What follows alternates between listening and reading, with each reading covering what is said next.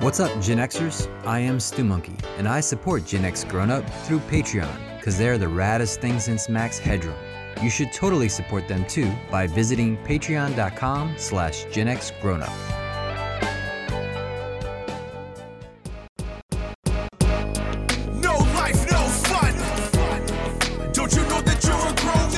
Gen X Grown Up is a YouTube channel, website, and audio podcast you're listening to right now. All made for and by people who love exploring media, games, tech, and toys of yesterday and today through the eyes of Gen Xers who refuse to grow up.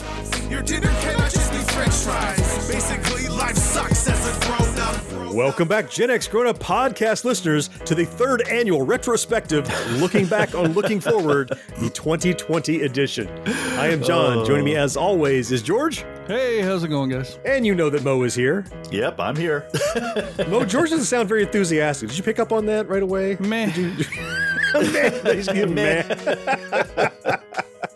I love this retrospective. So the concept is, and um, by the way, I'm alone. I'm the only one who loves you it. but are the only one who Yeah. loves this concept. concept is I tolerate it. So if you're a longtime fourth listener, you know that we have a segment called Looking Forward at the end of every one of our regular podcasts. Where we talk about what's happening between that recording and the next time we get together to speak. And often, though not, you know, required, we'll talk about it again later. I was looking forward to this movie, and a few weeks later we saw the movie. But we don't always. And so some of those get left behind. So all the way back in our first episode, even, we started back in August of 2017, we started having that looking forward. And often we left those dangling threads. So at the end of that first year, we said, let's do a year in review show. Wait, Everybody wait, does no, we this. no, no, said- no. Wait, wait, wait. We- yeah. we did not say hold shit. up. Okay. Hold up here. Whoa, whoa, whoa. What- what- What's wrong? What did Let's I do? rephrase that, please. Yes, you Okay. said we You- All right. were not looking forward to shit. I said, I, wouldn't it be cool to do a year in review show? They acknowledged they would do it with me, and then we talked yes, about okay, what we that's would do. better. and everybody kind of does the year in review and they touch on all the things they already talked about. But if you've already been listening to the show, you've already heard all those things. Instead, we capitalize on the things we were looking forward to, but never talked about again. We're closing the loop. We're going to go back and all the way back to January, to the first show of the year, and we're going to touch on each of those. Apparently, against their will, with great duress. it's you know, it's not the Dewey Decimal System, but you know, what are you gonna do? It's not. Now, early on in the year, George, you were adamant. You were actually trying to make sure you Yeah. left no stone unturned. You tried to mm-hmm. make I sure you remember did that. every You were single really good one. at that for a while. You were good at it for a while, yeah. yeah. and then fucking 2020 And then COVID 2020 happened. got to me. Oh, my and my John never put the fucking card out for me to keep track of anything. So Again, and he kept he blames archiving me. the old cards, so I couldn't go back and look at them. Did that shit on purpose. It's somehow my fault. Oh, well, we are going to go back, look through the things we did not follow up on, put a pin in them, talk about whether we did explore or buy or watch or view or do whatever it was we're looking forward to. And we're going to get started with it right after this break. Stick around. McDonald's is bringing back all your old favorites for a reunion. A big double cheeseburger reunion. It's great to be back. We're reuniting the big taste of two all beef patties Ooh-wee. and golden melted cheese. My, that's a lovely double cheeseburger you're eating, Mrs. Cleaver. Thank you, Eddie. Together with a new large order of crisp golden french fries. I love French food. So hurry, it's only for a limited time. Oh. It's McDonald's Big Double Cheeseburger Reunion. Y'all come back now, here? You've got questions, we've got answers. Business leadership, ownership, and sales can be challenging. Tune into the Accelerate Your Business Growth podcast to learn from the world's experts. Join me, your host, Diane Helbig, as I chat with people who have expertise in various areas of business. You'll enjoy the lively conversations that are focused on providing you with the ideas, tips, and suggestions you need to realize greater success. Get what you need for your business when you need it from the people who have the answers. Accelerate Your Business Growth is part of the Evergreen Podcast Network and is available on Apple, Spotify, or wherever you listen to your favorite podcasts. The Looking Back on Looking Forward show is about things we talked about, but we didn't follow up on, which is kind of like it's not that we had planned to follow up, but man, if ever there was a year of things that didn't go according to plan, Oh, yeah. 2020 is the year that things didn't go according to plan. Holy Yeah. moly. As I was going back through this show, it's the funny the things we talk about that is pre-pandemic, the first quarter or so, and then it, it- it's almost like you could see how it started infecting the movies and TV shows stopped coming out. But Mm-hmm. uh, as we had said early on, George, you were working really hard to not have any loose threads. And so for a long time, you, you followed up on every single thing you had. We're going to start all the way back at the beginning of the new year. January, we were talking about, I was looking forward to Star Trek Picard. Picard Wait. coming back to the airwaves is going to Wait, be on so CBS Picard? All Access. What? We talked about this. Yeah, we talked about that. We Are you- did. Are Are you, you sure? padding the show? Yes. I'm, I'm not trying to pad the show. I think you are because we absolutely talked about this. God Uh, damn yeah. it. Not only do you force us to do this every year, but now you're adding in shit that we already talked about. Yeah, that, that's shenanigans, man. Did we talk enough about it though? I'm not sure. Maybe we did. Enough about it. Maybe we did. Well, now they're talking about Picard season two. Okay, then Oh, put okay, that in your next looking forward to. Don't put it in this thing. that's not a back. Okay, let's assume we did talk about Picard, but what we didn't talk about for sure. no assumption needed. We did. In the next, the very next episode, January 30th, Mythic Quest Raven's Banquet was coming to Apple TV. Oh, I was looking one- forward to that. We didn't talk about it again. I did watch it. Did any of you guys watch this? Oh, I did. this I Yeah, watched Raven's I watched Banquet. it. Yeah, I had watched it long before this. I'm surprised we didn't talk about this one either. I know. Yeah. I'm I'm gonna start going back and checking you on this shit You, because I don't you trust should you. double check me. You absolutely should. It was it was about like a, a software development company, basically like World of Warcraft or something, Mhm. right? And they Yep. they had the super egotistical guy. They had just a great cast of characters, and I can't believe we didn't talk about it again. Yeah, the same guys who did It's Always Sunny in Philadelphia. oh, is oh, it? really? I didn't realize that. Yeah. Oh, okay. Like the main Oh, yeah. guy in it was in both is in both of those shows. I see. I, I I thought the show was hilarious. It's like, hey, we're number one with white supremacists. You know, Yeah, right. now, did you catch they actually did a special like 13th episode about They the did. pandemic? Yep. That was neat did a that they pandemic did that again. Yeah. an unexpected special is really neat out of them. And I haven't heard a word about that continuing or not, but I hope it does. I haven't either. No, I I looked, but there's nothing out there confirming or denying, and I don't know that we're going to get that from Apple TV as a platform. Apple TV doesn't seem to be letting that information out as much as say a Netflix would or an Amazon Mm, Prime. yeah.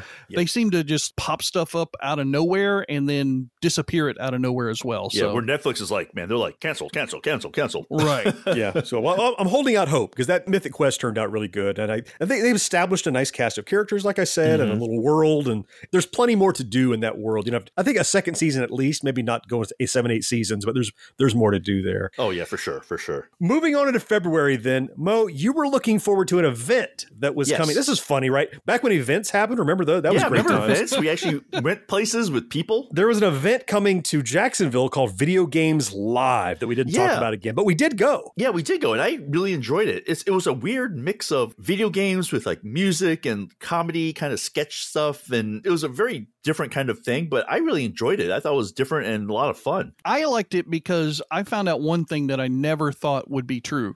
I met Mo's new girlfriend at the time, and I actually liked her better than Mo, which was really cool. Well, now I feel bad because we broke up. So, Oh, have you really? yeah. Oh goodness! Well, don't worry, George has her Fuck number. It's fine. 2020. I hate this damn year. The She was cool. What the hell? Very. Damn it. Uh, George, you were the same episode. You were looking forward to another event. this is key. It was the last event we did in all of I lo- 2020, Infinity Con Lake City. I oh. love how John just tries to move us off that awkward moment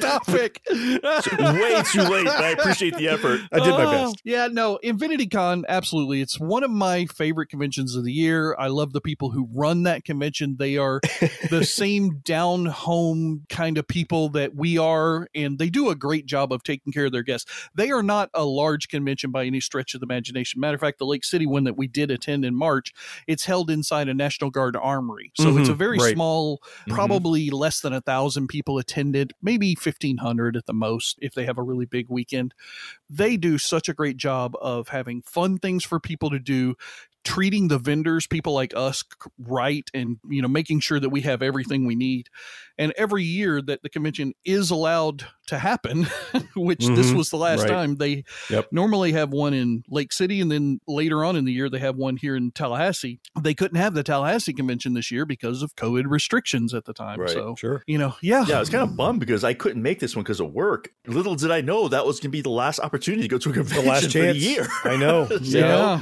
If I would have known, I'd been like, well, screw work. I'll figure out and we go. had just put some stuff into place for the first time at a convention. We had this whole new table set up, and we had Mhm, these yeah. new, New systems in place for selling things that were near and dear to Gen X grown up hearts. You know, the cube puzzle cubes and the stands and the books and video games and all kind of fun stuff.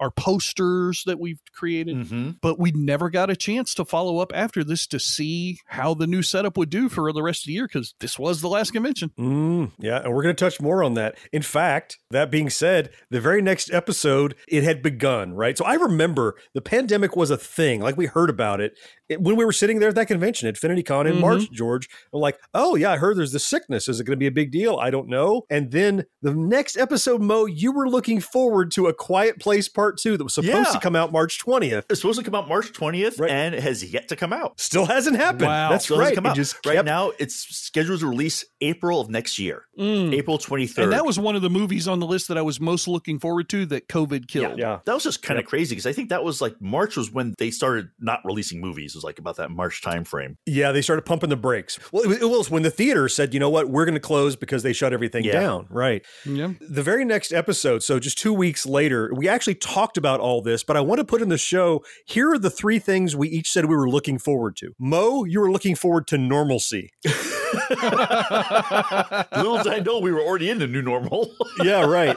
I was looking forward to, I said it's hard to know because new releases are hitting streaming early, which is kind of odd. Yeah. And George, you're the only one that were able to follow through with what you said. You were looking forward to playing more Humble Bundle games, which you have continued to I do. I think we definitely followed through on that one. yeah. yeah, that was the real turning point of the year where it was like, well, it's hard to know what's going to happen. Nobody had, you just said, Mo, they closed down the theaters and everything got Mhm. pushed, and who knew what was going to happen the rest of the year? Holy moly. I mean, that was when they did like the the hard lockdown started. Yes, and everything right. else. And little did we know. I mean, I thought it'd be like, okay, this will go on for a month or so. You know, that's what I was Mhm. thinking at the time. But little, you know, here it is. We thought. end of the year, and we're still basically living through it. Oh, 2020 retrospective is, uh, it's not pleasant memories of all that stuff. But I do remember the, the one, like, like a silver lining on, on that cloud is I remember that there was questions. A, a lot of creators were like, are you going to keep putting out content? Are you canceling your show? Do you still get together? But the fact that we do our show remotely already, we never stopped. And Evergreen was like, that's great. Everybody else is scrambling, but we never missed a beat. We kept pu-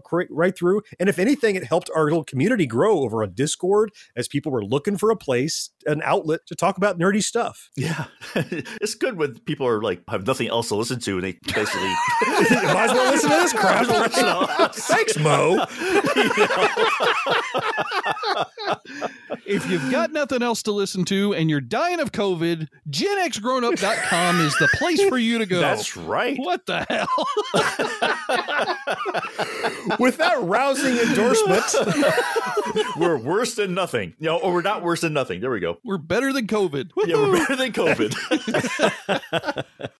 There's a new Suzuki in town, the four-wheel drive Sidekick, available with everything it takes to make it a jewel on the road, a diamond in the rough, like automatic transmission, a cushy suspension, a 1.6-liter fuel-injected engine, power brakes, and up to $1,000 off on selected models. But don't wait another minute, because the deal goes away on January 2nd.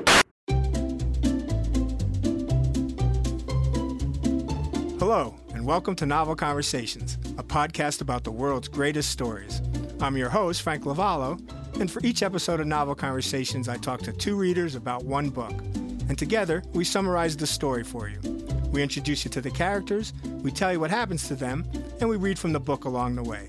So if you love hearing a good story, you're in the right place. Our ninth season is coming this fall. Tune in to hear from some of the all time great authors Charles Dickens, Jules Verne, F. Scott Fitzgerald, and more. Subscribe to Novel Conversations wherever you listen to podcasts.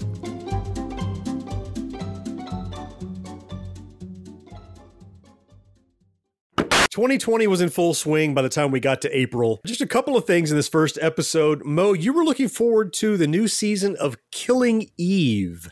Yeah. Did you ever get around to watching that, or did it You know, grab the you? funny thing is, I watched the first couple episodes and I, it just totally fell off my radar for some reason. Mm. I have not finished Hmm. watching that season. I know you're a big fan of the show too. Was it good or bad, or just was there too much happening, or You know, what? I don't, Don't know. know. I mean, Yeah. after I saw this on the list, I'm like, well, shoot, I got to go back and watch those because I really like that show. Gotcha. I swear, I thought we talked about this because you guys described the whole thing to me. That was all the way back in the first one we talked about Killing Eve, and he was looking forward to the second one. But yeah, I never watched Oh, it okay. either. So yeah, yeah. And we both like the show. Yeah, which is yeah, weird. for sure.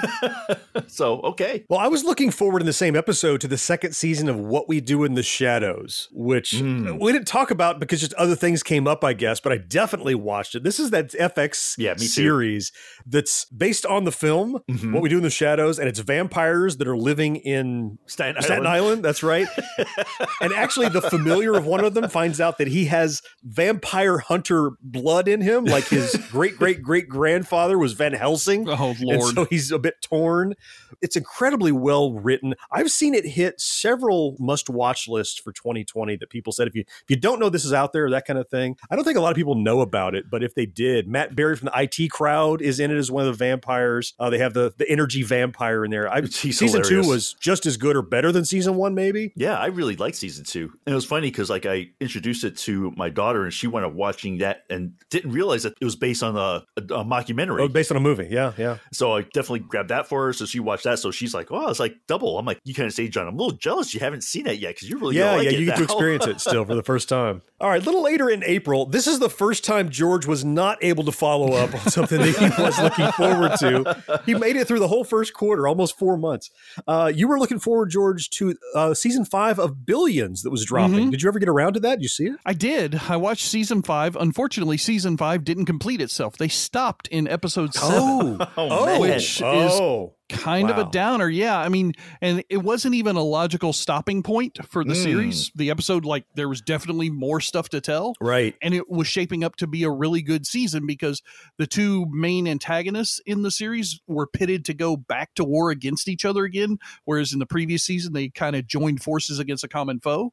And unfortunately, they just didn't complete it. And I'm sure that's 100% due to fucking COVID. Oh, yeah. Yeah, oh, yeah, for sure. It's a good series. I'm hoping that they pick up with it when the vaccines are moving around the country now, and I'm hoping that they can start back up and they finish up season five as some kind of split season, hopefully. But Yeah. right now, I've just heard nothing on it. That's what I was going to ask. I mean, was literally any plans yet? None that you've seen. It's Nothing so far. shows mm-hmm. that stop mid production like that. It's it's it's got to kill momentum for production, or and it's not just the actors, right? It's the all the crew and the editors and mm-hmm. everybody. So Well, man. it's got to do a lot of different stuff. You hope that the people that are involved with something like this are so skilled at their crafts that they're able to pick back up right from where they left off. But this has been such a completely different time gap than some other series have had, you know, because of Mhm. writer strikes or things like that. This is pandemic. People have died.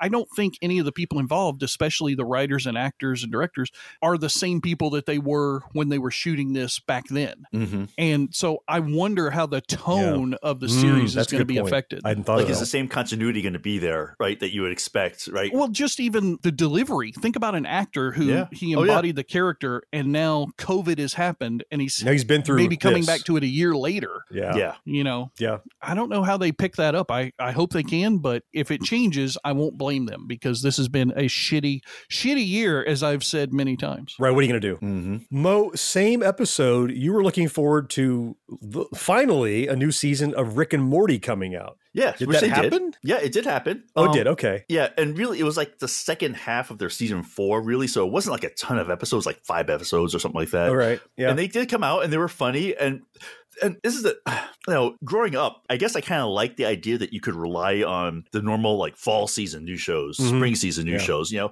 But these days, like that that paradigm is gone, right? So it's kind of Oh, like, oh, I really like this show, and you have no idea when the next one's coming.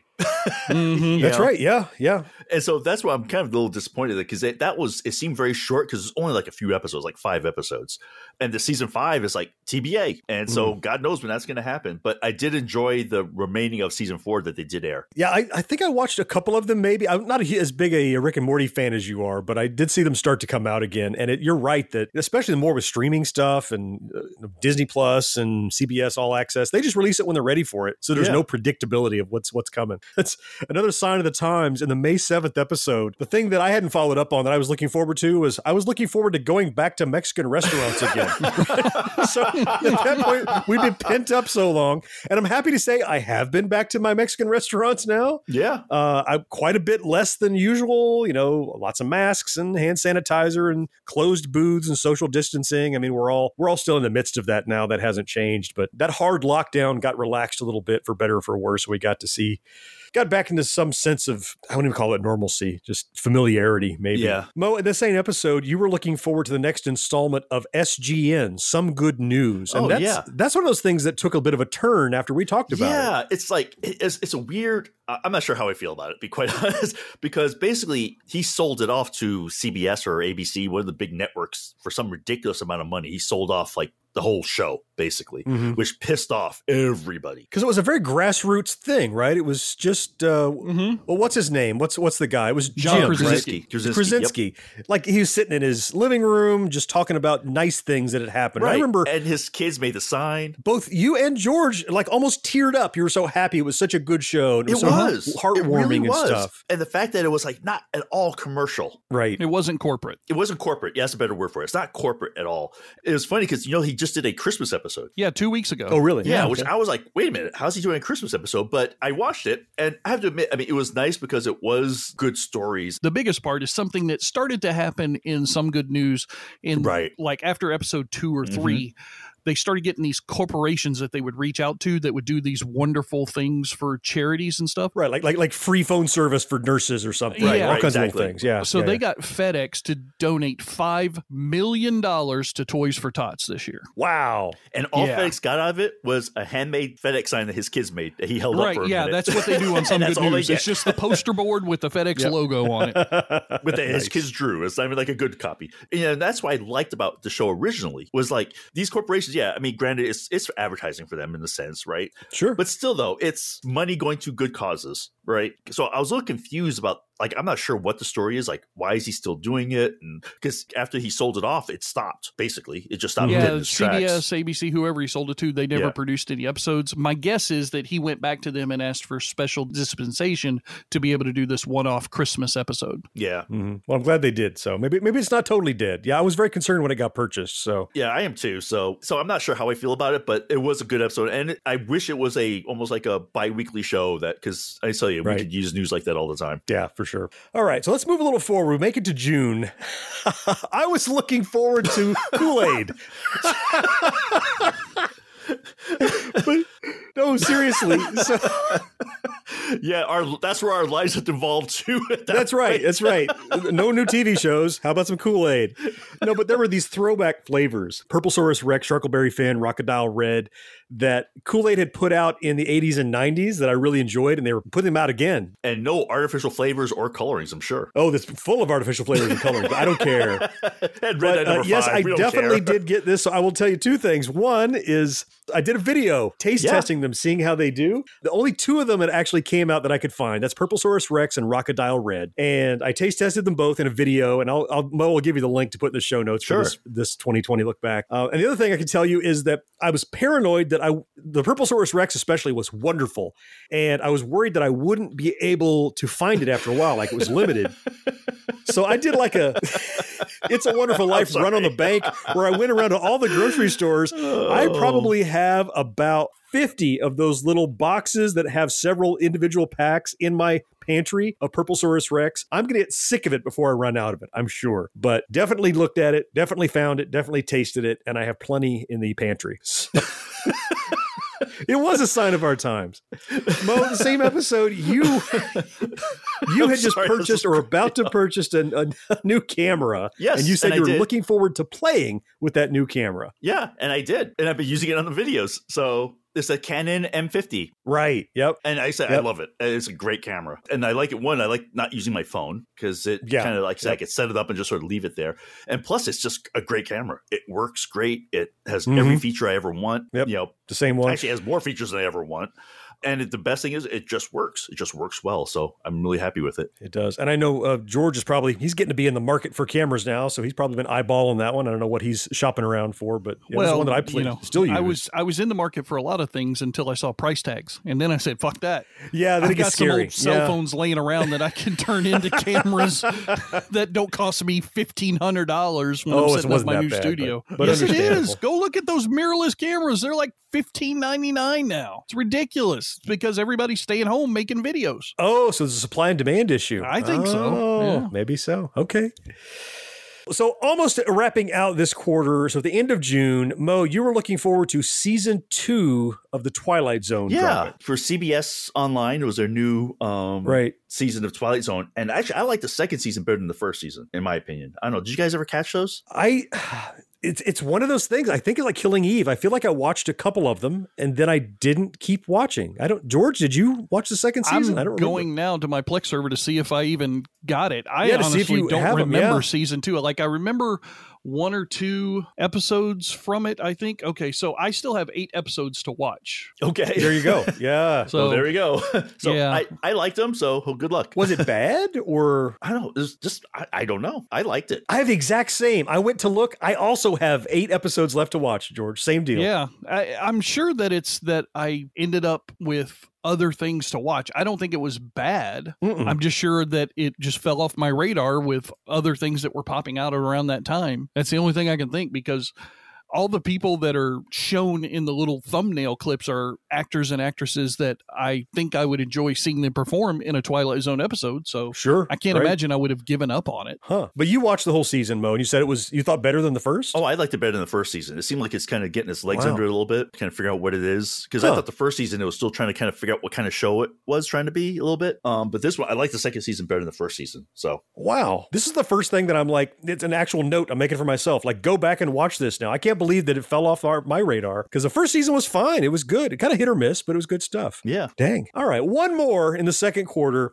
I was looking forward to season four of F is for Family on Netflix. This is the animated series written and starring Bill Burr with the voices of like Vince Vaughn, Laura Dern, of uh, Justin Long, Sam Rockwell. And yep, I watched it. It was great. I binged the whole thing. It was good. And I think, like, George, you were the one that picked up on it and you had written me asking if it was written based on the life of your family or something. You remember that? Uh, I don't know. Maybe I said something like that. It definitely feels like something that was like based on my saying. family. I mean, it's a great series. I love every part of it. I definitely forced it upon my children, and that's the right word whenever you're talking about watching some of these episodes. Right. I forced my son to watch the episode where in the story the main character's son hides underneath their bed and oh God. they go from oh God, arguing yes. to oh Lord something that you never want to be in the same room that your parents oh, are in goodness. when that's happening. Oh and wow! He just he just stood there in my office watching it on the big screen, and he just kept looking back at me like, "What the fuck, Dad? Why?"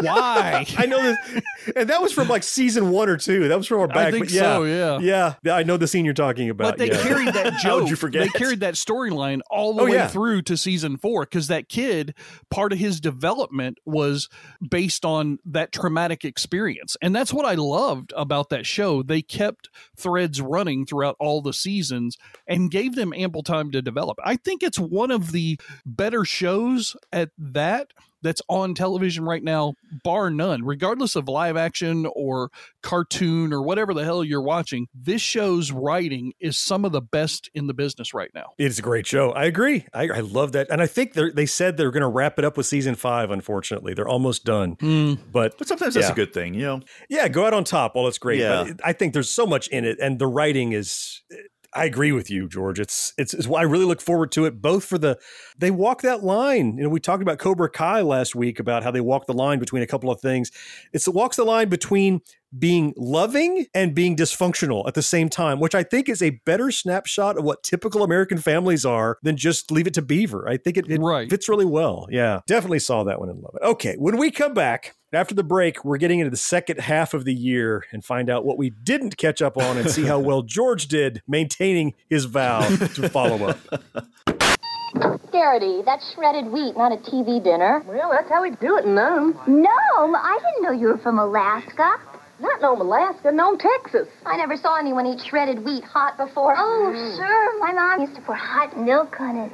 Try Nabisco shredded wheat in your microwave. In just a minute or two, you can have a delicious hot breakfast with no added sugar or salt. If they microwave it in Texas, what do they do in California? They can it. What was it like to be there for historical sports moments and unforgettable performances? To be behind the scenes? On Pressbox Access, you'll hear from me, Todd Jones, and other sports writers about their experiences with the greatest athletes, coaches, and sports events of the past half century. We'll share some stories behind the stories, some big, some small, and some we've only told each other. Let us buy you around on Pressbox Access.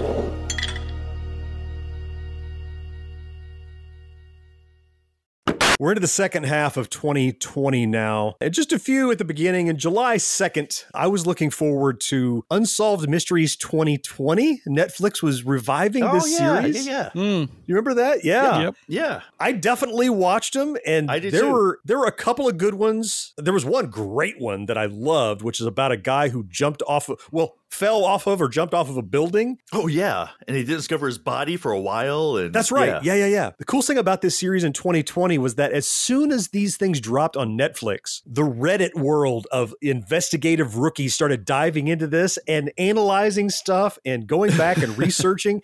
And they had some more resolution. I was following the news feeds on it. I probably enjoyed following up on people trying to solve the crimes in real time more than I did watching the shows because that didn't happen back in the 80s when Unsolved Mysteries was first on. You called the number and you told them your tip, and law That enforcement end, did right? it. Yeah. Yeah. Unless they did a follow up on this show itself, they really had nothing. Exactly right. Yep. So uh, th- then they dropped the first six episodes. They've since dropped six more of them. Toward later in the year, they dropped some more. I'm not caught up on all of them, but uh, I think it's a nice revival of the show for a 2020 world uh, and unsolved mysteries. Definitely watched it and dug it. I, I started watching the second season a little bit, but then I just I never got around to finishing it. So Yeah. Did you watch any of these, George? It's not quite your cup of tea. These kind of crime shows. I mean, it?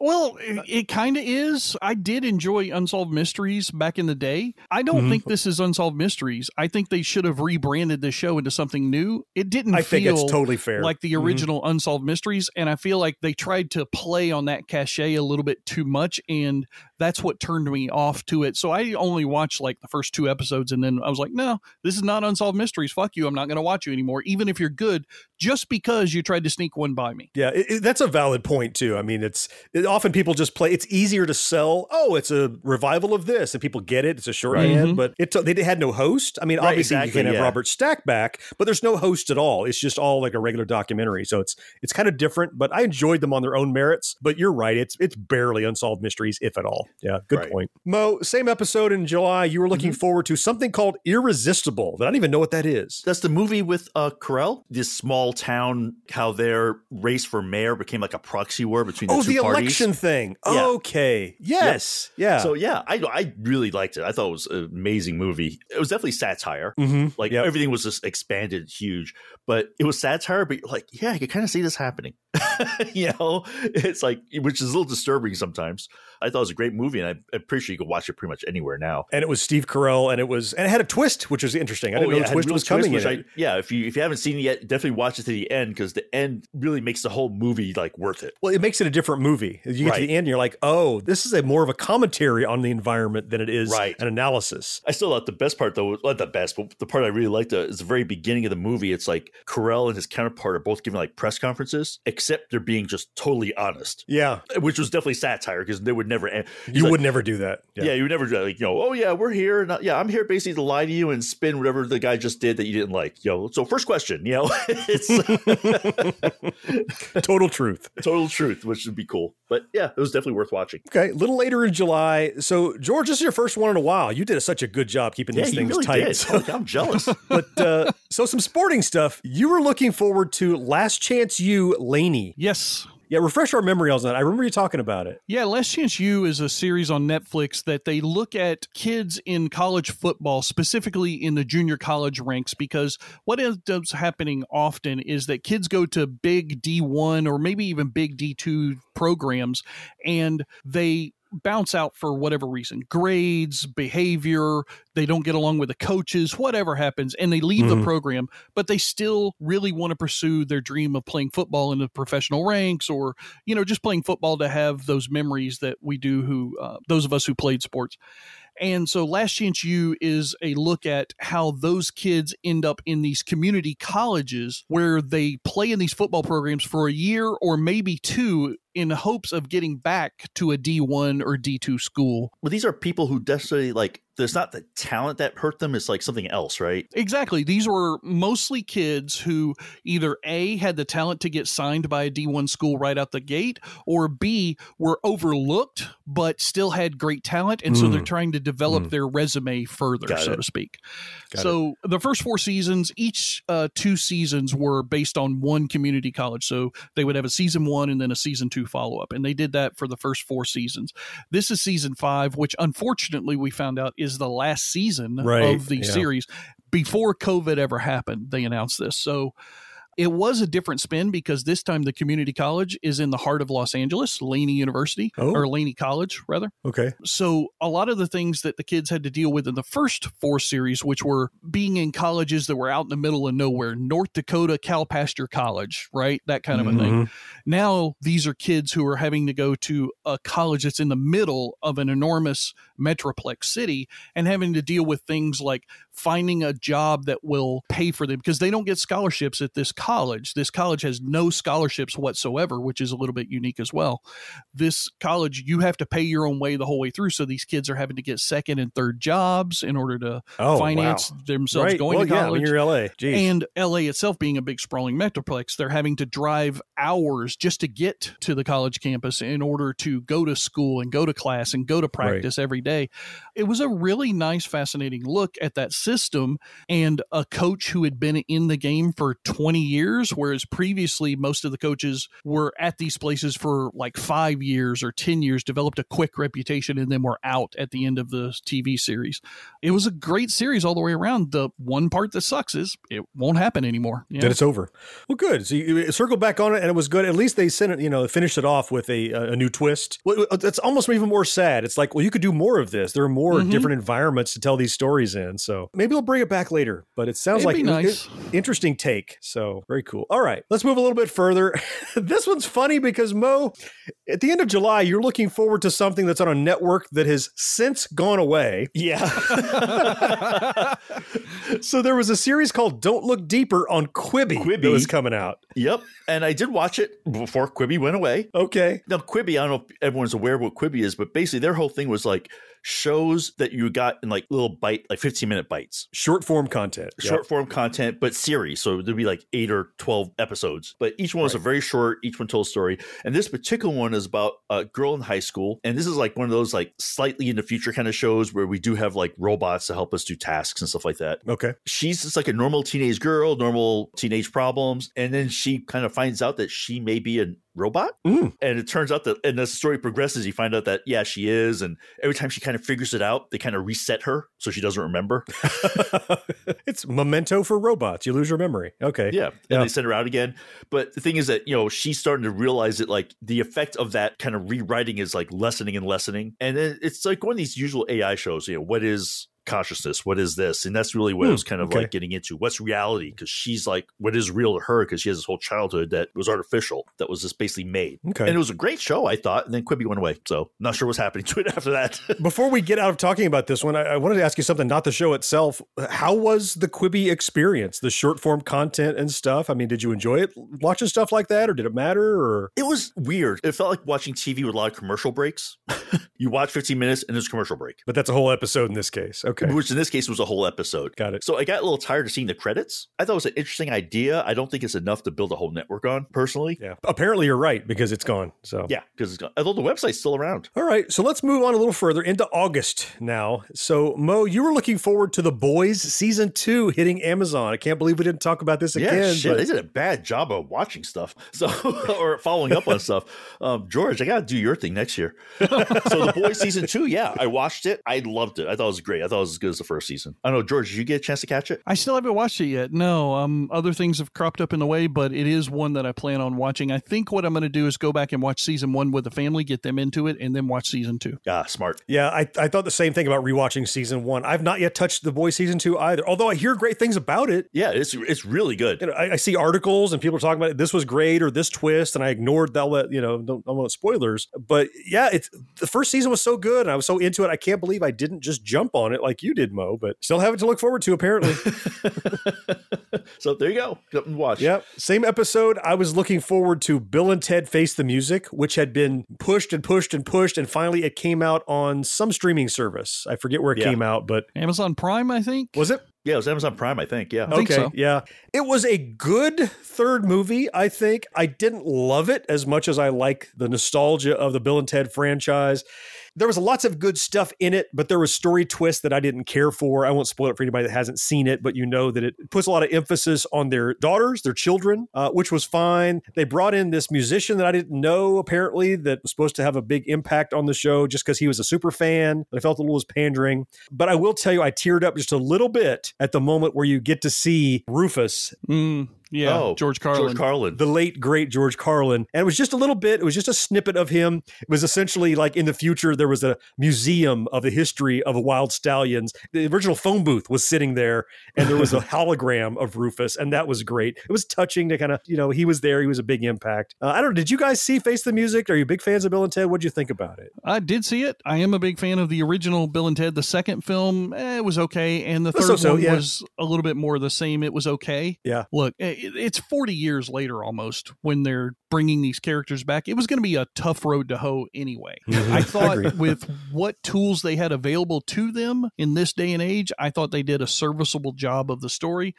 I don't think it was executed terribly well, and I think that it felt very rushed to me as I was watching it. I, I agree with every single point. Don't hate it, don't love it, like it. Yeah. What about you, Mo? I actually haven't seen it yet. No? Okay, you still have it? Because I keep hearing like comments like you guys can make here, where it's like it was okay, it was good. And I'm like, ah, I really liked the first one. The second one, I could have missed it. You know, I was like, eh. Right. I, I almost don't want to like, Meh. yeah, meh. Thank you. Yeah, I'll do a George thing. Um, exactly. I want to see it, but I don't want to see it. I don't know. It, one day I will. Maybe I'll get the flu or something and watch it. It's better than the second one, but you need the history of the second one to Right. know all the Okay. nuance of what happens in the Oh, third of course. Yeah. Because they weave together so tightly. Yeah, you don't want to skip the middle one because it's definitely continuation. Yeah, Bill Sadler may have been the best part of this film. He was wonderful, fantastic. Oh yeah, and I, I will say, Mo, don't not see it. I would think it's fair. Both myself and George, our criticisms of it are how it doesn't quite stand up to what we wanted out of a third part of this series. But on its own, it's still a fine film. It's not Okay. not bad right. in that right. Would you agree with that, George? Yeah, I mean, uh, to me, it felt like something that Keanu Reeves threw together really fast in between John Wick episodes.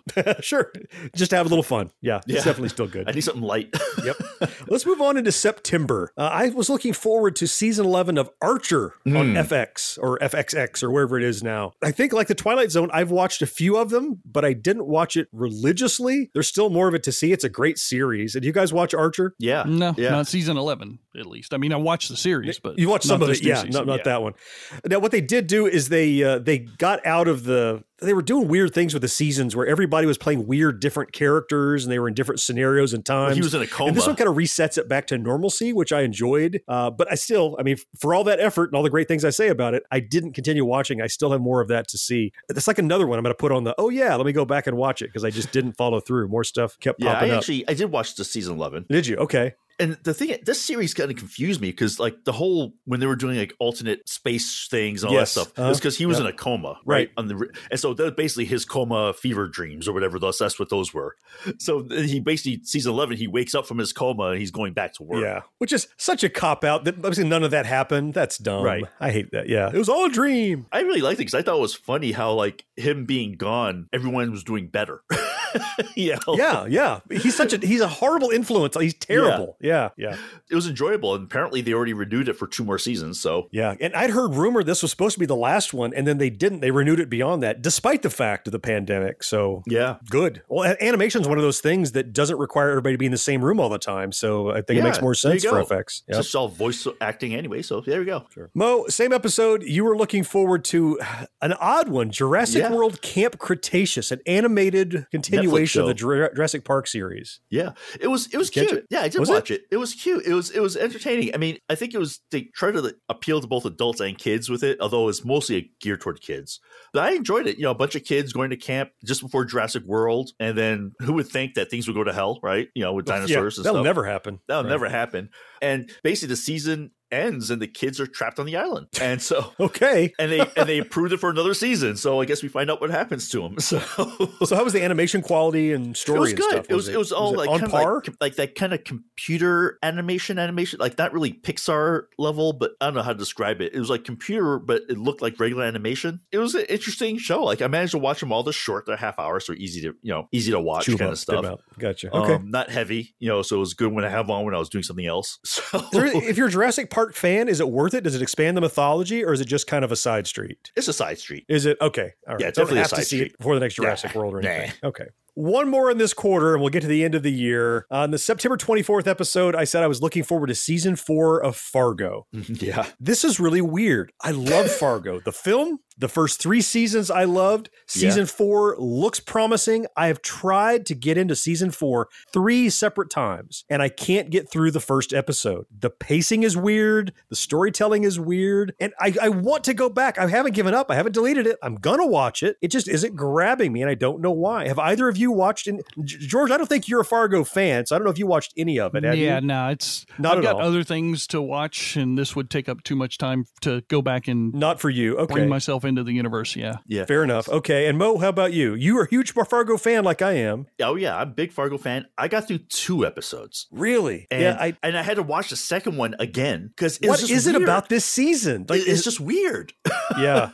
And I'm not sure what it's about to be honest. That's the thing Yeah. too. Like I'm not sure what like I, I don't know who to focus on. I think it's part of it. Like I don't know who are the main people because there's so Exactly many right. people. So my little quick analysis, I think, I'm trying to figure out why I can't get into it. Is Fargo stories typically tell about huge stories happening to a simple single person that otherwise doesn't Right. get into these scrapes. like maybe a couple people tops. Yes, yeah, they're just average Joe schmoes that either are embroiled in a murder or embroiled in some embezzlement, Mhm. embroiled in something.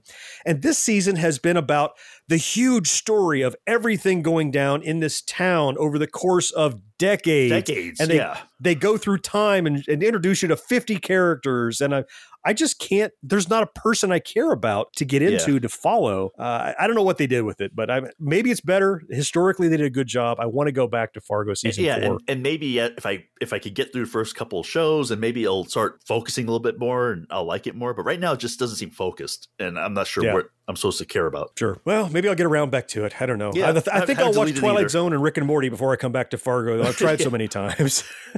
All right. One more segment ahead. We like the fourth quarter of 2020. We're going to review. Stick with us. We'll be back right after this break. The day may come when all refrigerators will make your food this easy to find. When all cooktops and ovens will let you clean up as easily as these.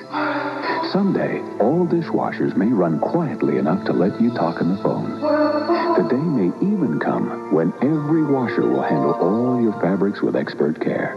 But isn't it nice to know that Whirlpool gives you all this today?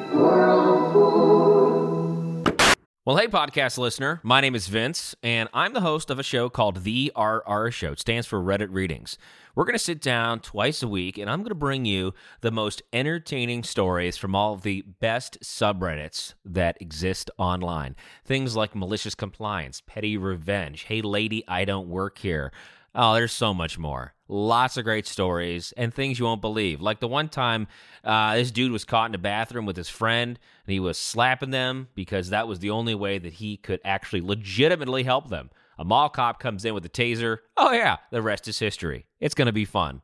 There's, uh, I don't know, I got like 20 seconds left, so I don't got much more time to tell you another story. But just join me on The RR Show. It's from Evergreen Podcast, produced in partnership with Wessler Media. So, The RR Show, wherever you get podcasts, subscribe today. And uh, it's like an adult story time. Let's hang out together. The RR Show. Subscribe today, wherever you get your podcasts. We've made it to the fourth quarter. We're in October of 2020. It's going to sound much more familiar to us now. This is not all the way back to 12 months ago anymore. Uh, the first one I was looking forward to in the first episode of October was a, a series called Next on Fox. Mhm. It was about that artificial intelligence digital assistant, kind of like Alexa or Google Assistant, that had taken on a life of its own. I watched the first two episodes before I found out that it got canceled, and then I, I gave up on it. it was okay. It was fine. It had a lot of good actors in it. It was put Yeah. together well. But as soon as I knew, I'm like, I don't want to get caught up in this and get you know love it because I found out they'd canceled it before the third episode hit the airwaves. Did anybody else look at any of this? You think anything of it? Yeah, I watched the first three or four episodes. Did you? And, Yeah. it was, and I thought it was an interesting show, quite honestly. Yeah. You know, I think it talks a lot about how people are dependent on technology and if suddenly it goes bad, how do you get away from it? And now that I know it's canceled, I have not watched the last four episodes that are out. So, Yeah. because I'm like, "Ah, do I want to get vested in these people? That's how I felt. Yeah, same way. Same episode, Mo. We were talking about really looking forward to the new season of Star Trek Discovery. Now, no, George has been catching up. You were watching episodes with your son, and I know you're just about caught up with real time, but we didn't talk at all about Discovery. So, Mo, what about season three of Star Trek Discovery? Yeah, I'm enjoying it so far. It's Mhm. you know, and I don't want to give away until George, you're still catching up, but I think it kind of reminds me of a lot of the original, you know, TOS Star Trek because it's like some it's kind of episodic, and there's some characters that they are introducing that I'm actually liking quite a bit. And I always like think a show is good was when they introduce a character, and at first you kind of like eh about the person, or you don't like them, and then you're like, actually, this more this person I thought. And you come around? yeah, Yeah. and I start liking that person, like the new Oh, he's great. Yeah. a couple episodes I, I'm not crazy about. The whole Georgiou thing I thought was a little weird, but I'm still gonna watch it. I'm still gonna be a loyal fan. I really enjoyed the series. Yeah, the uh, so the, the the big conceit in season three that's no longer spoiled territory is that they were thrown a thousand years into the future, so they're beyond anything we've seen in Star Trek. And so the nice thing is that they can do things now that they're not reliant upon. Oh, be careful because we can't do something Right. we didn't know about later or whatever. So they're Can't beyond all the yeah. story we had, and that's kind of freeing. Especially the first like three episodes of this season were pretty remarkable. The way they Yeah. kind of got you into the new world, and there again, there have been some. Not every one of them has been rock star, but I think this season overall has been super solid. George, you're catching up with your son. Where are you? Are you into season three now? Have you gotten that far? Well, so I'm not going to talk about it because I've got to talk about it in two more segments where I apparently forgot to go back and talk about this after November 5th. so I'm waiting until episode Oh, 84. that's right. That's right. We talked about Discovery. You were looking forward to more Discovery later, so we're going to put a pin in there. Yeah. So I ain't saying Okay. nothing now. Good point. You're not getting any extra out of me, mister. I know he's double dipping now. Look at this. Okay. All right. Yeah. Let's put a pin in that for George. We'll come to you in a second. Let's go ahead to October 22nd. Everything we talked about here, we did not talk about again. So I'll start. Uh, I was looking forward to Borat 2, which actually is called Borat Subsequent Movie Film Delivery of Prodigious, blah, blah, blah. This long, crazy title. anyway, I I said before I liked the first Borat film because of how uncomfortable it makes me.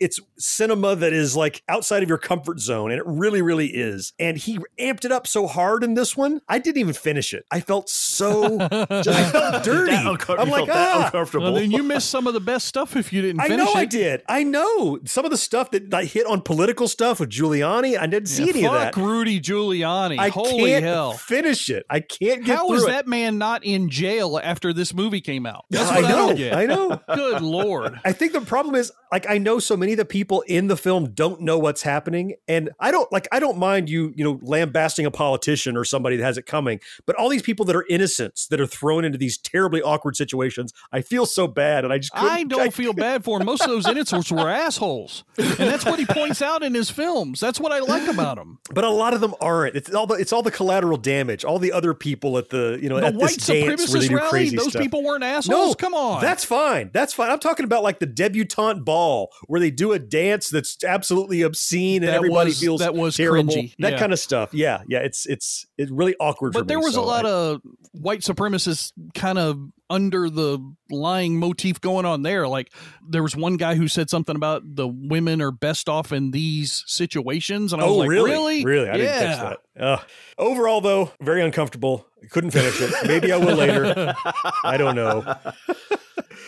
George, same episode. You were looking forward to the Marbula One League coming back. Yes. Have you been watching it? Is it still is it as Every always? single week, they've even done Yep. a couple of specials around the Christmas holiday and whatnot. Yeah, they do.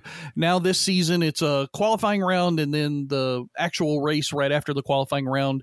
When they do the qualifying round, the bottom four marbles never even get to run, which is really kind of hurtful for those teams. They don't get any chance for points. And I know I'm talking about it like they're real people, but damn it, they make you feel like they are. We're gonna interview the marble, and see how he feels. And I am absolutely an O'rangers fan from now until the end of time. That's my team. I don't care. And they're doing terrible in this Marbula One season, but it's still a lot of fun. It's captivating how they've taken this silly little toy and it, the way they produce it makes it so fun, like a real sport. It's, it's Mhm. yeah. I, despite myself, I'm enjoying it when I watch I it. I love Yeah. the fact Yeah. like there's been a couple of times where marbles have jumped the track this season through different Uh-huh. turns and twists, and they're like, "Oh my god, we got to enact concussion protocol on this marble," and, and they have little ambulance guy marbles that Oh, him into the pits and stuff, and I'm like, "Oh, that's just Oh, funny." and it's not even animated. Like it's just they have little little scenes set up, like things are happening. Right. But you you your mind puts it together. Yeah, it's it's so clever. It's, it makes me so angry. I didn't think of it. Like it's so neat. oh, good. Well, glad that's still holding up. Mo, there's something you were looking forward to that's over now. The second Yeah. season of The Mandalorian. Yeah, I watched all those seasons, and I, mean, I, I Mhm. thought it was a great season. I thought it was a great season. They packed a lot of the things. Oh, like the God. first season was establishing itself, and the second season, like, you know what? It's time to unlock some fan service. They did a lot more of that. It seems like in this season, didn't they? I love how they're like bringing in like the characters from the animated Mhm. series. in. Right, right. They did a great job of that. I thought the after credit scene for the last episode. Did you watch Uh-huh. that, George? Yeah, I watched every Oh, okay. every inch of every part of this season. Okay, there's good. nothing I've missed. Okay, so good. But there's a, a scene where you see like Boba Fett, because no big surprise, Boba Fett's in it, Mhm. and he's back on the planet. He's sitting on like that throne with the woman like holding the gun next to her. Yeah, he's taken over the Hutt Empire. Yeah, that picture of him sitting there with the girl drinking that blue stuff with the gun. I'm Mhm. like, I want that poster. Yeah. that picture, that shot. I was like, look at that shot. I'm like, that is a poster I want. Well, the great thing to know is that you're going to get to see that because Yeah. that thing that they flash at the end, the book of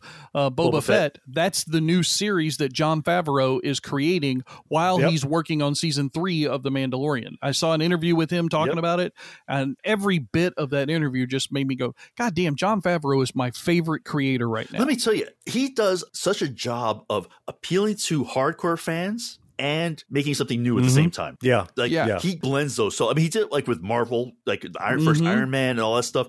if you have a series right now that is steeped in history and nostalgia and you want to reinvent it, I don't know how you're not throwing money at this individual. Yeah, Because this is the man to do everything. If it's something that he liked growing up as a child, Mhm. which he appears to just be one of us. Like Yeah. he Oh, seems yeah. as though he loved these same things that we did. He should totally listen to our show.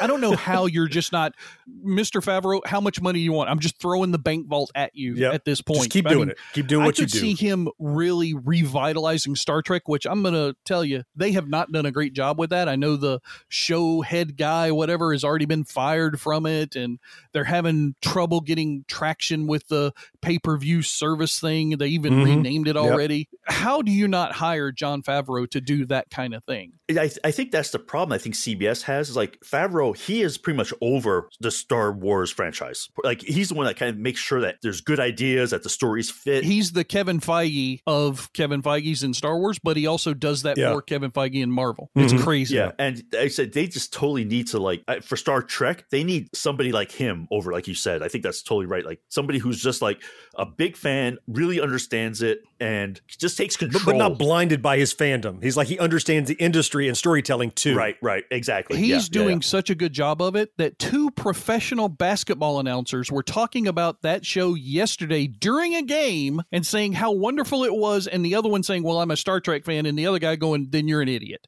That's that's how good of a job this man is doing.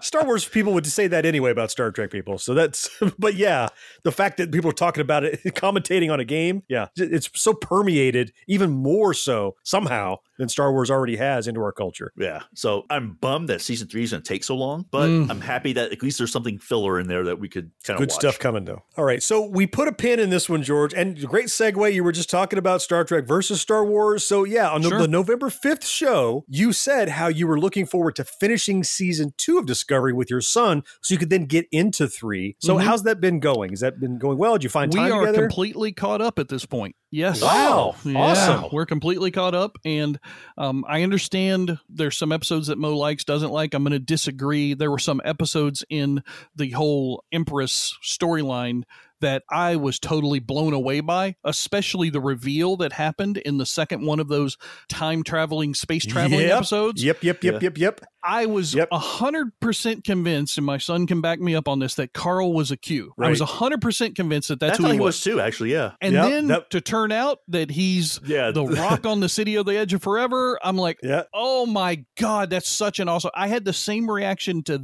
that reveal that I did to Luke in Mandalorian. Because when Uh, Luke's mm. coming in Mandalorian, Yeah. I'm like, that's a black glove on a right hand. I saw Holy that too. shit, that's Luke Skywalker. He's got a green saber. I know who that Yeah, is. I know, right?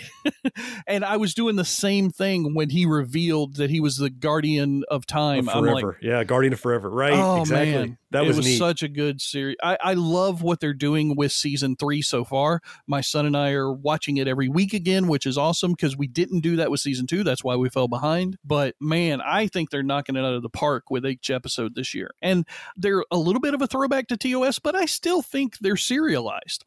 I think every episode is building upon the storyline. And when I said I didn't like it, they just seemed like they were just like an off. It, I don't know. Just so I mean, I like the episodes as they stood, but they almost seemed like it sort of took me away from the main story, and that's the only reason why I thought they were a little like distracting in a way. Sure, they did that. I think they're straddling the fence here that they didn't do in previous two seasons. So the first two seasons were very serialized. Mhm. Yeah. And if you tuned in on episode four and didn't see one, two, three, you're lost. Yeah, you have no idea what's going and on. season three, not not counting the first couple of episodes where they're really establishing, it's almost like a pilot for this new season. Yes, every one is serialized, but they do tell little self-contained stories within them, so you can jump in and enjoy that episode on its own, which is, I think, something that previous Discovery was lacking. You couldn't just go, "Hey, remember that episode?" Like name an episode in season two. You can't because there's all one blur. It's one big story. True. Sure. Whereas now you can go season three. Oh, the one where they met these people on the space station, or oh, the one where they met the Federation for the first time. They're Mhm. individual stories that are in the serialized, which I like. Yeah.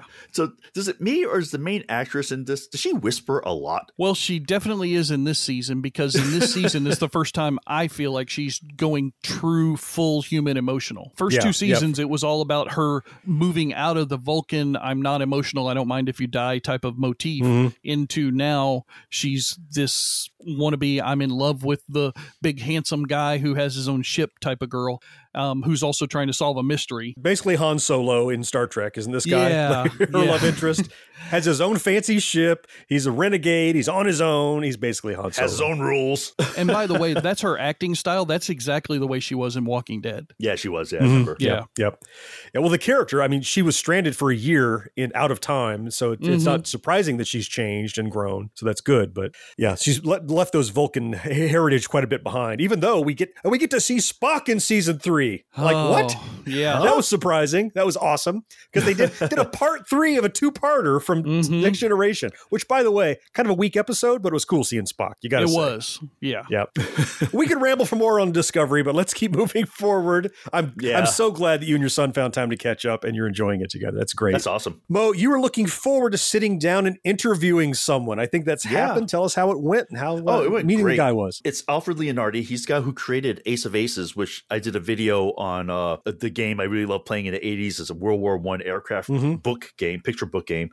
I got a chance to actually talk to him through Zoom, naturally. Yeah. Um, and so that interview should be coming out soon, hopefully. Yeah, But yeah. yeah, it was great talking to him. It was just fun just because it's not often you get to meet somebody and just sort of like ask them, why did you do this? Or what made you do this? Or what, you know, that kind of questions that you have when you read, like, you know, I'm sure if we Mhm. read a comic book, George, or something like that, you know, if you had an opportunity Mhm. to talk to somebody some of these people, you probably have a million questions, you know? And it was just nice to do it. And plus, he was a great guy. It was great to talk to, funny, great stories. So I'm really looking forward to that interview coming out and seeing what people think. So good experience. Yeah, absolutely. Cool. All right. Almost done. We're into November, late November now. Another three banger here when uh, none of us had a chance to follow up. Now, granted, this was It's November, so it's not been all that long ago, but we're following up here. It is a couple months. First up, I was looking forward to the release of Ernest Cline's follow up to Ready Player One, Ready Player Two, the most Mm-hmm. obviously named sequel ever. Uh, that came out on November 24th, and I read the first three chapters. It did not hit me the way Ready Player One did. yeah. Mo, you finished it and actually posted Yeah. a little review, right? Yeah. I did my little one minute review of it. Yeah. It was disappointing. It felt forced. Like he was I- I- trying. that's the exact that. word I was about to use. Everything felt forced, like they shoehorned it. Like, well, we got to do more of this, we got to do more of that, we got to do more of that. It didn't have the same organic. Right. I, I don't know what it is. It's just nostalgia happened. It just felt like they bolted nostalgia onto a sequel, and it felt bad. it kind of went like just a layer deep in the first book. If you didn't know anything about it, you're like, oh, that's cool. But if you knew something about it, you're like, oh, it's cool that they mentioned that. Mhm. Because I know that little fact from back because I'm a big fan. This one, they took a couple things and just dug so deep into nuance and trivia that I'm like, I don't care. They over explain too much. So here's a great example from the prologue, even.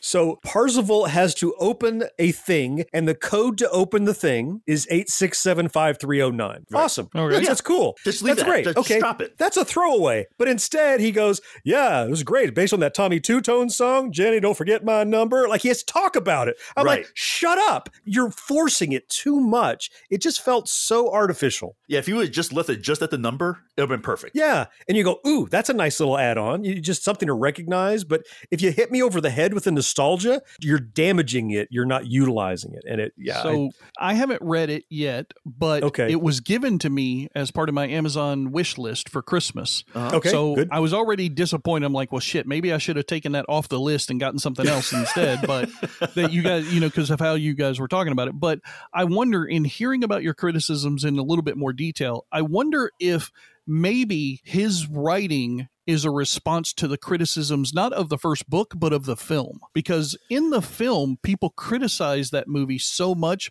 for not going into the details that the book did and changing things that the book had different. Mhm, and i right. wonder if him writing this second book maybe in his mind he was trying to fix those criticisms because they're going to turn this into a movie the first movie was too damn popular Oh, I don't know. for this not to get turned into I a movie know. at some point. It's money. Eh, They don't care if you like it or not. Yeah. It's it's about money. Yes, Yeah. You're gonna go watch it. I mean, people are at least a lot of a Yeah, large yeah. group of people who I never mean, I even would read the see books. it, even though, yeah, I was disappointed. I yeah, would you're see right. it. You're right. There are people who are going to see it no matter what, right? yeah. So I wonder if that maybe is what influenced his writing of the second book. If they do, though, it's going to be not a good movie. How much can you focus on John Hughes in a single look, retrospective on this thing, right? You know, you think like, okay, a couple references would be awesome, right?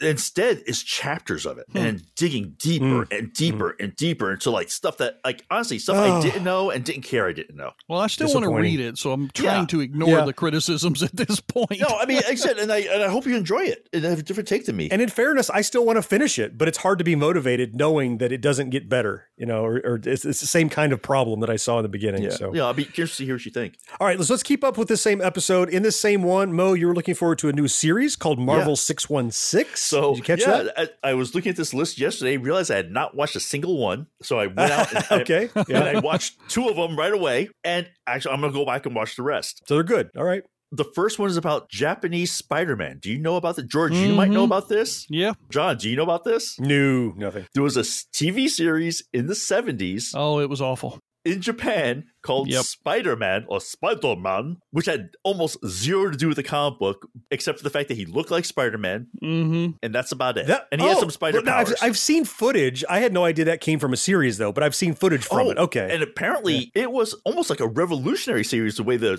the show kind of does it because it was just hilarious to watch it because you watch this thing and it's just so bad. But it did really well in Japan. Mhm. Let's put it this way. He wasn't bitten by a radioactive spider. Instead, he gets a transfusion from an alien who's from a planet called called Spider. Mm-hmm. okay, and, well, whatever works. and, and, it was just weird. It was a great episode though. They did the whole episode, which I was like, really? And, but it was interesting because they had the actors who were in it, the writers. They talk about Stan Lee, his Oh, dang, thoughts okay. about it, and then the other one they had an episode on little known Marvel characters, which were hilarious. Plenty of those out Some there. of the characters they came up with, you're like typeset man. Yeah, typeset. I What? remember him. Typeset man, Yeah, he was a real villain. like he runs a printing press. He typeset on his face, and his weapons were like shaped like letters, and he threw them at people. Mm.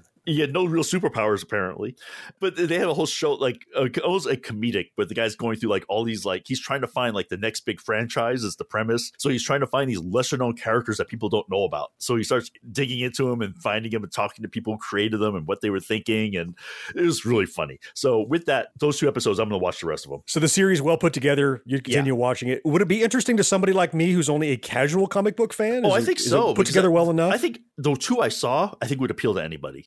So okay. I'm assuming the rest are too, but I, I don't know. I've only seen two out of the six or seven they have. Fair enough. Okay. And you haven't caught any of these yet, George, right? That's new to you. No, I haven't yet. I do plan on watching them, but from what Mo's describing, it sounds like it's something that's right up my alley. Oh yeah, it sounds like it to me. Yeah, I think so. Yeah. I think you'll really dig it. Well, speaking of up your alley, in that same episode, George, you were looking forward to the new premiere of BattleBots. Yes, Did sir. you catch that? The giant nut is back. Yes, it is. Oh, is it? Okay. Yes. they have done a full COVID bubble situation with this, much like the uh, MSL Soccer League did or the NBA Finals from this past year. They have taken all the teams and they have put them in the same warehouse for the duration of the competition. So none of them mm-hmm. come or go. I mean, other than to the hotel, obviously, to sleep, but Yeah, right. they don't socialize with their families. They don't go back and forth. They are strictly there. And there are no fans, but all the other teams get to stand around in the arena and watch the battles as they happen. So they become the fans. And because of the way that Oh, I. BattleBots Yeah, engineers are, they are ardent fans of Yeah. Each other. So they are just as much screaming as any fan base would oh, be. absolutely. Oh, cool. And oftentimes during BattleBots, I always felt like the fan population was forced because they have signs up in the stands oftentimes for the different battles, and you're like, okay, some like Yeah. production assistant created that. that. damn sign and handed it to somebody. Said, "Hold Nobody this up." created that sign Right. on their own and brought it in. right. but- Who went home and painted a sign that said "Chew 'em up, BattleBot"? Right. Stupid Yeah. stuff. Right. Yeah. Yeah. Uh, so it's really different and unique. They have a, a third commentator this year who, instead of being with the teams, he's like a robot analyst guy who used to be a builder himself, which is a different perspective when they're going into the battles. They're mm-hmm. like, oh, what do you think is going to happen here? So he's kind of like a knowledgeable color commentator, even though the two main commentators are really knowledgeable themselves. They've got the lady down in the pits talking with the team still, which is really good. And let me tell you, the competition this year is off the charts. Normally, Mm. the weight limit for any BattleBot is what? Does anybody know? No idea. 50 pounds? 250 pounds. Damn. Not even close. Right? Oh, well. 250 pounds.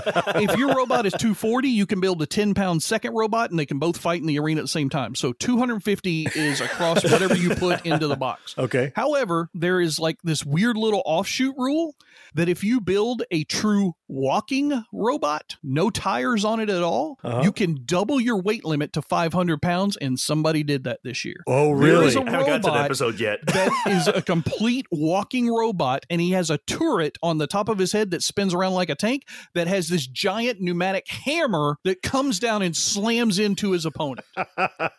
I love Nice. BattleBots. I This want is to be a ridiculous. commentator on This- this show. Oh, I love this thing. After you mentioned it, I was like, okay, let me grab the new season. And I've watched the first 2 Mhm. Number one, it's the perfect show when you're like folding laundry because Right. there's some time you're like, okay, they're talking with the teams. I don't care. You know, I want to see the robots Sure. fight. Then when robots fight, you focus on that, watch them get destroyed. And let me tell you, it's brutal. Oh It my is brutal. God, it's Right. bru- I mean, I, I- like, oh my God, there's like pieces flying. I love it. It's great. There I'm- is I'm- a major upset in that first episode too. Oh, that's right. There was. Yeah, the main right. event. Wow. Yeah, there's a. Ma- I'm not going to spoil it for robot fans out there, but there is a major upset that you never see coming because the robot that gets beat is almost unbeatable. Like you expect him to win the giant nut every single year, and he gets destroyed. Yeah. Mm. in episode one in the main event. Your enthusiasm has made me want to see this. I didn't want to, I didn't care, but I didn't know there was that much going on, quite honestly. Yeah. So I just remember seeing, I watched some back in the 90s, I think, but never since Right. then. I- Like there's even one guy in the season who his teammate brings his robot back after he's already died this past year. oh, wow. So there's some heart wrenching moments as well if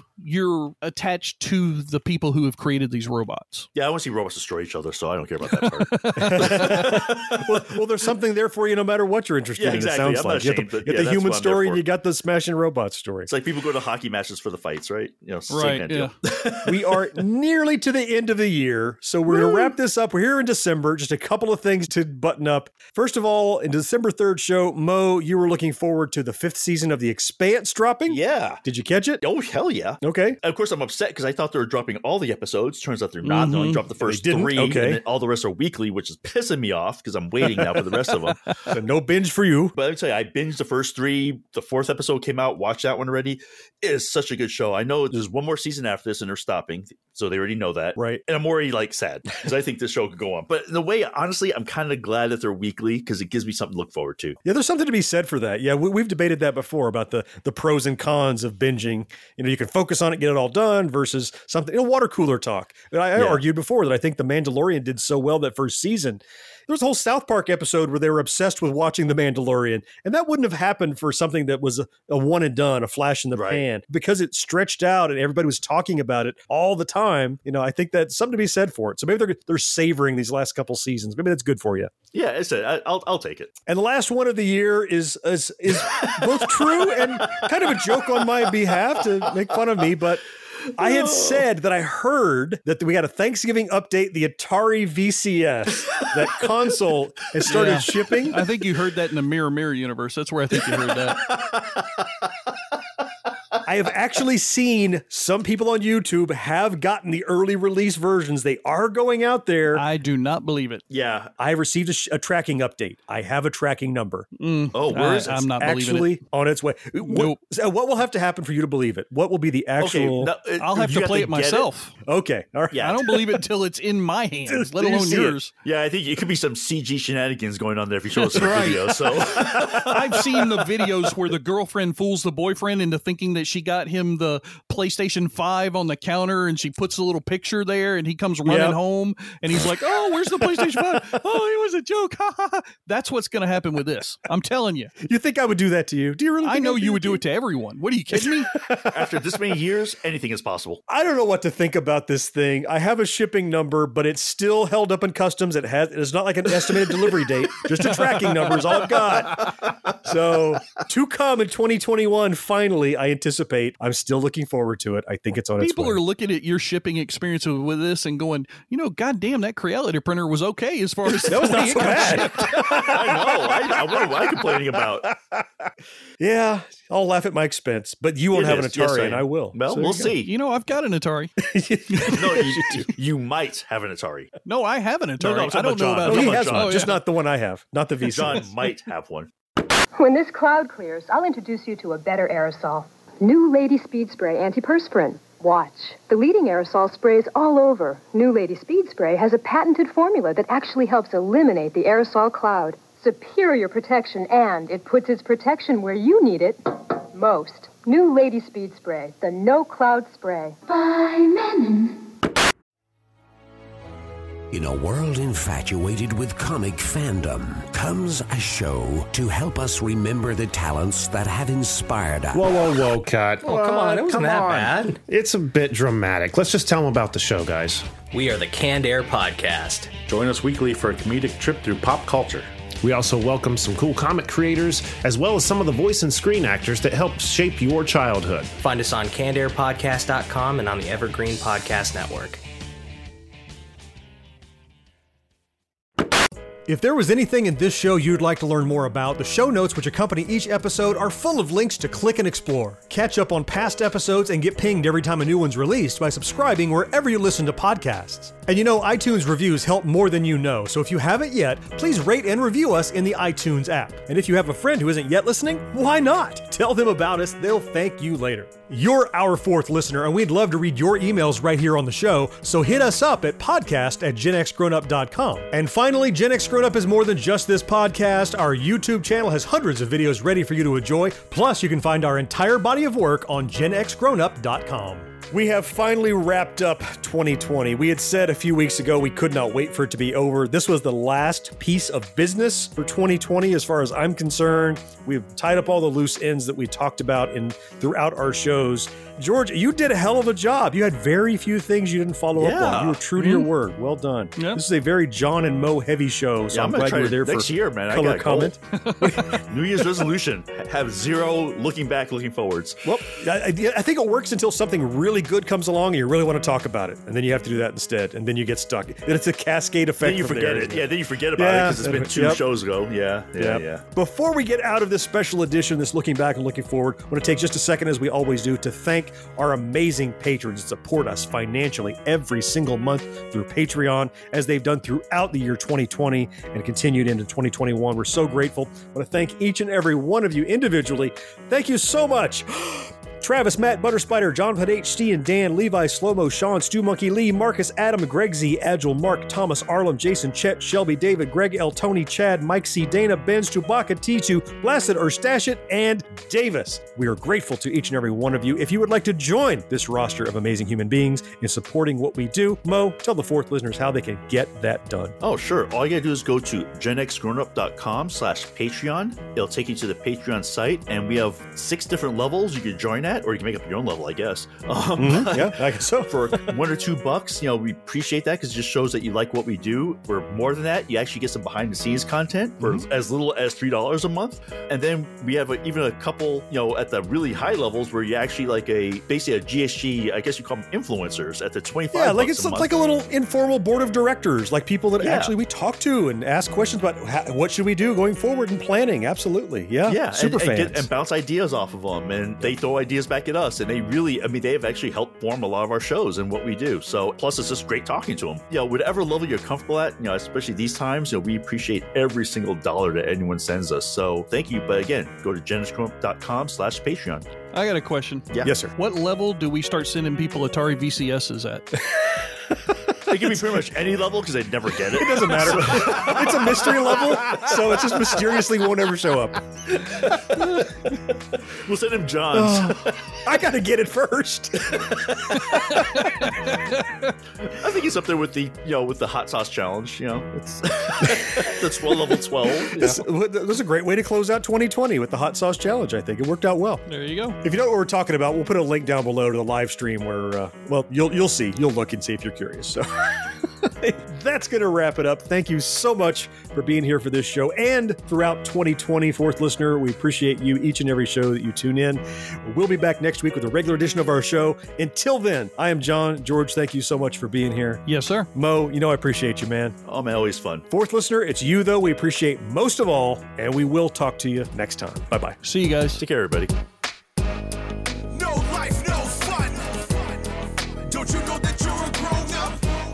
Gen X Grown Up is a member of the Evergreen Podcast family. Learn more at evergreenpodcasts.com. Watching shows till sunrise. Unacceptable for grown ups. Your dinner cannot just be french fries. Basically, life sucks as a grown up. Mo, your uh, vocal is actually like pegging or whatever John calls it, where it is so yeah, loud. like flattening out on the top. It's Yeah. really hot. Yeah. Oh, let me change it in the uh, whatchamacallit settings. I was going to say inside the microphone settings in Windows, maybe Yeah, since you've got what I a was new thinking. computer. Yep, yep, yep. That's that's exactly what I didn't think to do. Give me one sec here. New computer rookie. Yeah, I know. We just had it dialed in. Took three years to get it dialed in for Mo, and then he bought a new computer. Damn it. no. God damn it. Just, Um, it's like the guy you give him a week off, and you got to retrain him. Most of Yeah, my don't- people, I don't even have to give them the week off. It's just the weekend. It's just the weekend. And you retrain. that just shows you should double check me. Okay. How God, can I, I- You don't put the I- card out until the day before. Now I deleted the wrong thing. You got me flustered. Got me I deleted the. don't I- I'm- don't cut any of this out. Just leave this all in the episode. Or make it, if nothing else, it'll make a good like. it's a bloopers episode now. It's no longer looking forward. Hi, this is comedian and writer, and let's be honest, I do a lot of things. This is Dino Tripodis, the host of Whiskey Business, the podcast not so much about whiskey as it is one with whiskey. Yes, we drink and talk about whiskey, but we do so much more with so many interesting people. For example, we talk to comedians like Greg Warren. You know, I don't want to brag, but let's just say I can walk into a Red Lobster and get uh, whatever. You know, I think the pause right there is probably more important than the word. Amazing athletes like boxing champion Buster Douglas. When a fighter's down and he's looking for his mouthpiece instead of trying to get up. That's when I knew it was over. Yeah, right? And yes, Bigfoot chasers. Do you believe in Bigfoot? And if so, does he really eat beef jerky? the Bigfoot thing is people have seen these, and, and I've seen a lot of compelling evidence about it. It's Whiskey Business with Dino Tripodis. Join us for what we call a good conversation with a good pour.